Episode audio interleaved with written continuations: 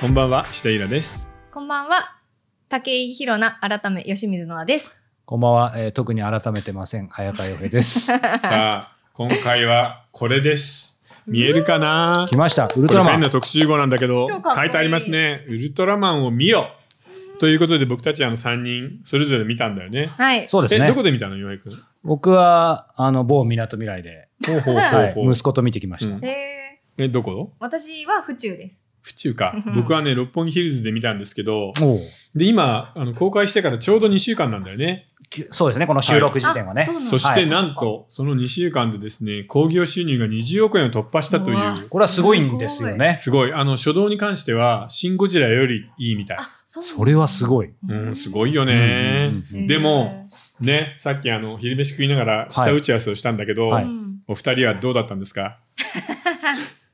いや、本当にね、あのー っていう感じでしたよね。うんただ、ただっていうのも変なんですけど、うんやっぱりね、オープニングが良かったですよ。あーあの、最初の、はいはいはいほらな、なんて言うんでしょう。ウルトラ Q のやつがそバうンそバうンそうそうバンバン出出ててききててそっから、うんあの最初のところもほら特撮みたいな感じ出てくるじゃないですか、うんだからなんかあのウルトラマンとかをちょっと知ってる世代としては、なんかそこだけでいいなみたいなのがつかまれるところありましたね。けど、うんなんだ、ねそうう。んそう。えっ、とね、今日はまあ正直に言っておきますけ ど、無料部分では、あの、きちんと、紹介しつつあれなんですけど、はい今日はこちらの二人がウルトラマンちょっと今一つだなっていう感想だったの で、僕が一人で戦って、はいウルトラマンを守るためのウ ルトラ家督隊になろうと思って。ウルトラ家族会 ですね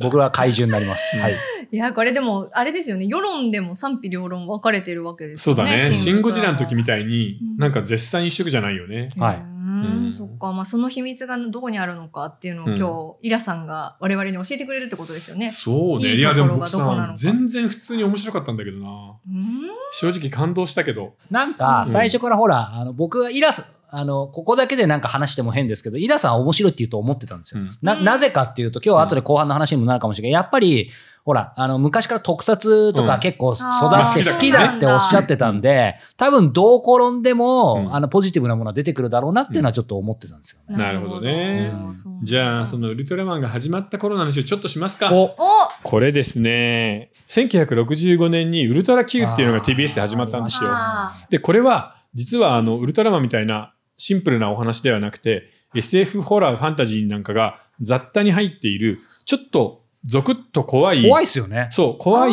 あそうの、だったっけ一回読み切りのやつなんです。うんで、しかもこれモノクロです。うんうん時代だね確かにそうだったうんで、正直ね、子供向けじゃなくて、大人向けあでそう面白いのひねってあって、アイデアもいいしう、ん要はね、内容が多彩なんです。うんうんうん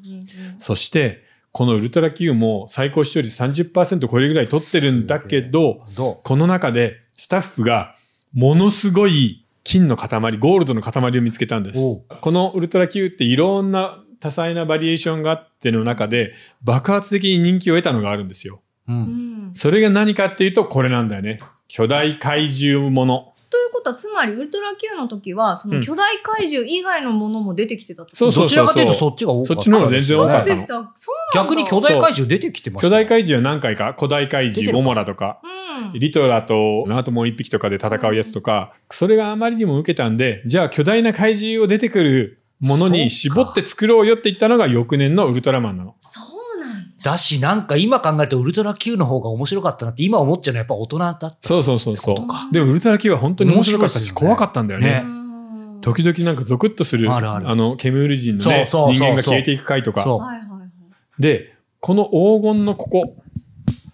巨大怪獣をアクションで見せるうんここをやるためには怪獣だけ出てくるとさ、人間と戦って何かで倒して終わりだと盛り上がらないじゃない。うう。んん。じゃあ、怪獣とガチで張り合えて戦える正義の味方を一個作んないといけないねっていうのでできたのが、この光の巨人なんですね。ウルト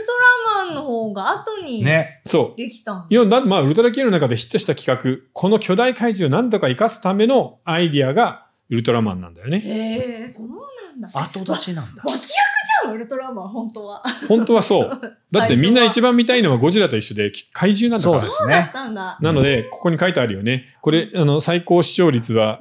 42.8%っていう、あの、今の紅白を抜いてしまう確か視に聴率なんだけど、うんなぜこれほどヒットしたのか。うん要するに巨大なモンスターが戦い、街を壊すからです。それが見たくてみんな42.8%の視聴率大興奮したんです。今だとね、普通。これでもなかったんだよ。ウウルトラマンから生ま今れたんだじゃ当たり前、ね今じゃ当たり前だけど、うんこの公式、うん。この絶対に当たる公式を発見したのは、つぶらやプロとウルトラマンなの。へーまあ、それもできたのはウルトラ Q なんだけど、うんうん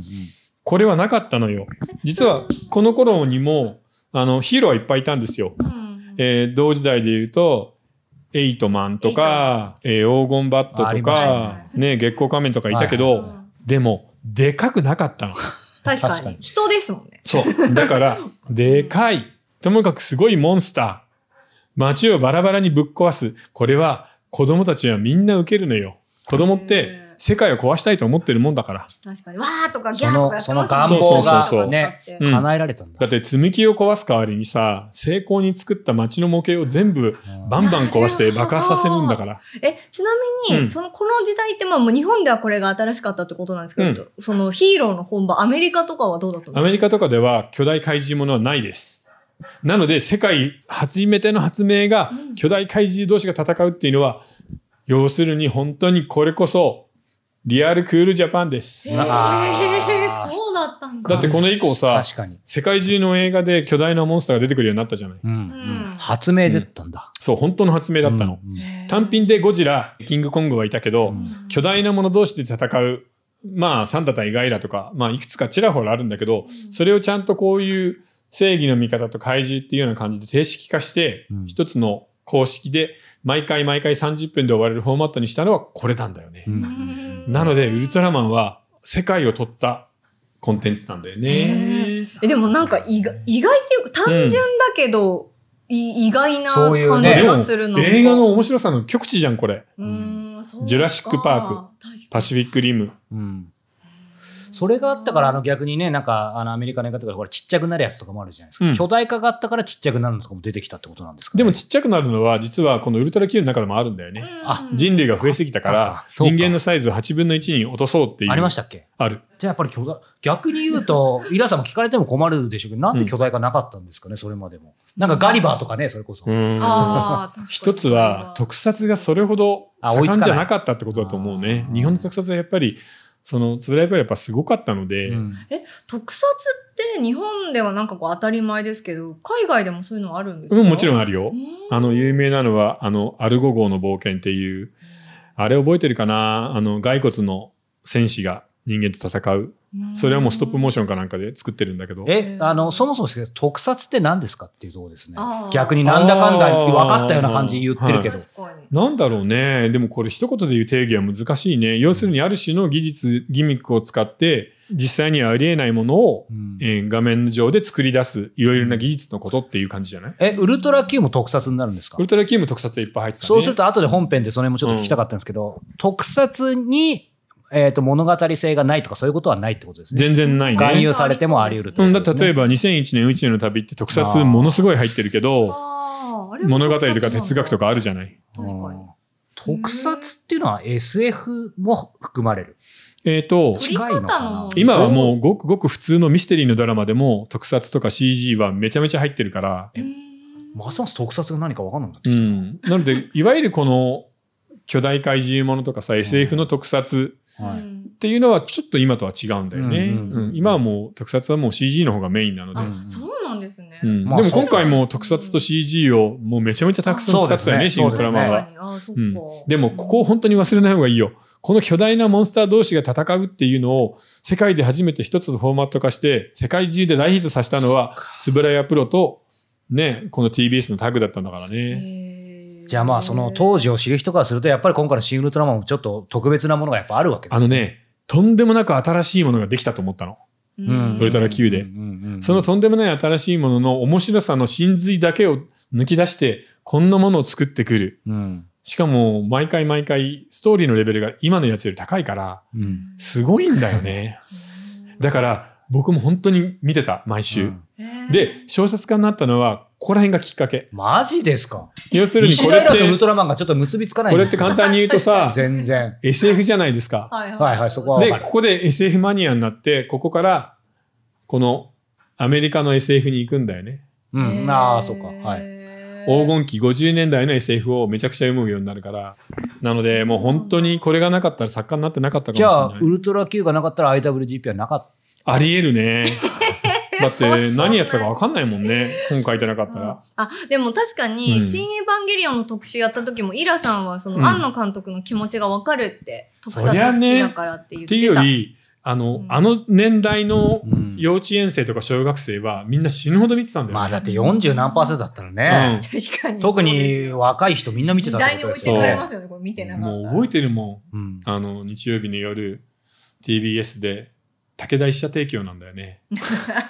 いい一社ってすごいですね。すごい、うんうん、コマーシャルソングだって覚えてる よ、へもう歌ってほしいところですけど ね、ちょっと著作権に抵触するから、ね。はさあ、じゃあね、まあ、はい本編でこの後たっぷり入りますが、じゃあ、えーここで、えー、ノアさん、えーお便りとご質問お願いしまはいす。、えー、じゃあまず、えーお便りからいつも木曜の配信を首を長くして待っていますおーありがとういうことで一言シンプルにいただいています、はいえーそして質問ですが40歳の男性からです、うんえー今年40歳になりどうやら仕事で出世コースから外れたようですおーどれだけ頑張っても役職も給与も上がる気がしません。うんそんな中でどうやって仕事のモチベーションを上げていけばよいのでしょうか仕事は事務職で転職の予定もありません。ということなんですけども、出世コースから外れてしまった。確かにプライドは傷つくかもしんないけど、なんか優先順位変えちゃっていいんじゃない、うん今まで思いはますね会社の中で出世するより高い給料をもらうみたいなことがメインだったかもしれないけど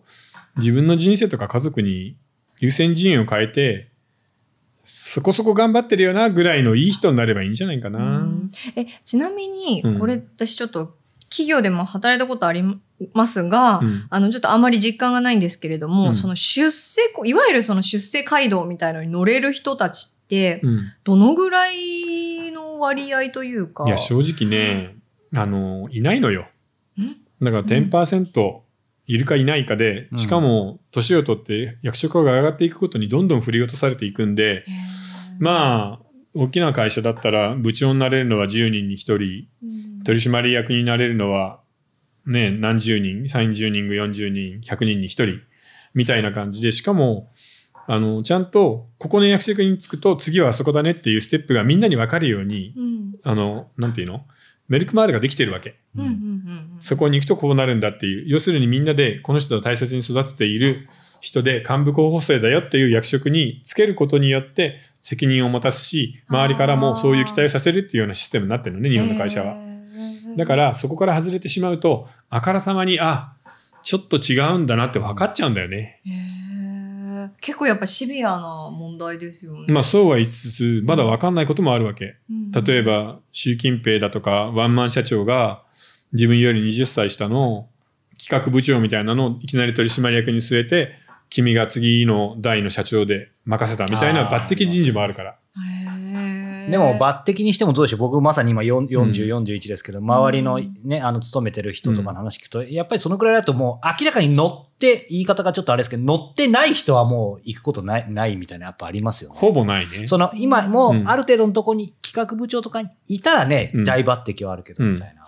でもただそうは言ってさ、うん社外に出されて悪戦苦闘しながら子会社を大きくしてその人がねあー、そう例えば専務で返り咲いて次期社長みたいなパターンもあるんでですね。うん本当に人間の運命だから先のことは完全には分かんないんだけどでも可能性としてはやっぱり9割9割5分当人が分かってるんだったら厳しいよなって思う、なるほどな。でも、イイラさんおっしゃったように、なんかだ、だからこそって言いますけど、考え方によってね、40代だからまだまだ体力もあるうし、んいろいろ元気だろうから、そのし仕事というか会社すべてじゃなくて、うんまあ、ほ本当にね、あそうの、だね月並みな言い方すればうん逆に言うと、なんか副業でやりたいことやってもいいだろうし、安定収入あるから僕らからしたらうら羨ましいですよね。うん。うん確かいにや僕もね正直ね家族を大事にして自分の使命を楽しみながら、うん。会社のことはそこそこやりつつ今の洋平君だと思う。うん副業やろうよ、う。うんん。うん確かに、でもこうやって、その、も、仕事のモチベーション上がらないっていうことは、もともとはきっと、その、仕事に対して前向きというか、そう頑張ってたんだろうねね、しモチベーション高い方だったんだろうなっていう想像ができでまもすから。さ正直、うんまあ大卒で入って20年近くじゃん、うんでしかも頑張って出世しようと思ってねえ、うん馬車馬になって働いてきてここでプライドが傷ついてああもうダメかっていうのはものすごく落ち込むと思うんだけど、うんでもそこを乗り越えるのってさ人間としてなんか二回り、見回りも成長できると思わない、うんうんだから家族にはそういう顔を絶対見せないで、明るく笑いながら、よし、じゃあ、俺の人生だから自分の人生をこれから良くしてやるぞっていうガッツを出してほしいかな。うんういいんじゃんね、会社の中のちっちゃなことなんだから。なるほどって僕たちは思うけどうね。んうんまあ、しかもそれこそね、全然わかんないですけど、そそのくらいのある意味、ちょっと外を見たり、力抜いた方がわうわかんないですけど、ひょひょっとしたら本業の方にも役立つかもしれないですいよね、や、でもあんまりそこは期待しなくてもいいと思うな。じゃあもうそこはほっとくと。うんうんなるようになでるとも多分今日こ実はこういうお便りが結構何通も来てて、会社で働いて出世していく、うんなんかこう給料が上がっていくとか、役職が上がっていくっていうことが、昔はねそれが幸せだったけいどや、今だって幸せだよ。会社員の幸せは出世だから。うんなんかねでもそういう子に乗れる人が本当にうん人、握りの人しかいないっていうのは、まあね。なんかね、うん切ない話ですよね。たださ、正直言うんだけど、大人じ聞いてさ、これ好きでね、楽しいねって言ってるような人って、あんまりなんか普通の会社でバリバリ出世して、まあ、ゴ僕リらゴリ仕事してこ僕らもう、そうですよね。人を押し抜けるみたいなやついないと思うんだよね。ねなの、で、なんかもう、受け入れてなんか楽しく生きようぜっていうのがいいと思うんだけどまあな。脱ぎ捨ててもいいかもしうれないですね。るほどん。ねいいよ、出世なんかしなくたってまあ。出世したら下でめちゃめちゃ大変だし、うん上の方ではまた足の引っ張り合いあるからね。うんって言いますようね。んうんで、この人さ、頑張ってきたって言うけど、こいつは出世しそうだなっていうやつにさ、めちゃめちゃごまとか吸ってるはずないじゃん。うんいい人っぽいじゃない。ううんんあの、本当にごま吸ってるからね。ああそうなんだ、うん。誰かに言われたらもう、はいって言って、もう、他に何があっても真っ先にやるとかさ、まああー本当にお弁茶らも言うし、それはできないな。もうでも本当に私ごごままるすよするタイプすれる結構すりだいぶかなりすれるかなりすりますよ練りてごかごまま、すすってりごしまて。きたからあ本当うん 本当に本当そうか、本当会社入ってればよかったね。最初ねなでもなんか途中ですれなくなっちゃうんですよねだけど取締役まで上り詰めてまますかあら一ね、や応っそぱうですり。ね、じゃあうん、会社、会社、戻る違うか。 違うか。すいません、これ違うオチになっちゃいましたけど。不思議なんだけど、会社ってさ、一回辞めて自由になると戻れないよね戻れいない。もう絶対戻れない。うんう受かる気がしないですよね。ちょっと真面目な話になっちゃうけど、うんそのまあ確かに年齢ももちろんいやなんか採用入社試験なんてやって入るわけじゃないじゃん、僕たちはもう。まあねこ。れができるから来てくんないみたいなのを口説かれる立場じゃん。僕、会社員まだどっかいあります重要全然あるよそうそういう経験者みたいな感じで。うんえでも早川さんがなんか誰かの下で働いてるのがマジで想まあ像そうでねきない私で洋平くんね、マジではい。はういん新聞社とかだったはら、いかなりいい給料で入れてくれると思う。あーだから変な話ですよ、そう。うんなんか、昔勤まらなかったのに、たまにちょっと相談受けるときありますよ。だって、なんだったんだろうネット系のこういうのをさ、バリバリできる新聞社って社員いないから、これだけ経験があって、ポッドキャスティングのはい数では日本一ですみたいなのを持って、うちょっと僕やってみませんついては、あの、最初3000万から出てくるから通るよ、意外と。えじゃあー全国の、はい、新聞社の皆様、こちらまで、はい、お寄せください。戻るんかいみたいいやー、戻らないんだよ な。でな。も、戻れないですね。そう、はいもうお金の問題じゃない。もう本当に確かに無理なんだよね。無理なんです鉄格子の中に入るのそが。う そんなじゃ怒られます。はい。ということで、ご回答になったのか分かりませんが。ということで、えーこの後はですね、鉄格子に入った僕ら3人が、はいえー新ウルトラマンの話を鉄格子のはい、中ここから、からですね、はあいのー有鉄格料子、になる鉄の格で子、外しますよね。もう二人とも暴れます よ。はい、鉄格子外しますので、僕は褒めますけど、はいこの二人は暴れます。はい、鉄格子外しますので、ぜひあの続きをご覧になりたい方は、えー、ご視聴法4通りありますので、若い人いるかな、はい、YouTube メンバーシッ プ、えー、Apple Podcast、えーニコニコ動画、そして audiobook.jp、いずれかの方法でご視聴いただけたらと思います。それでは、後ほど。はい。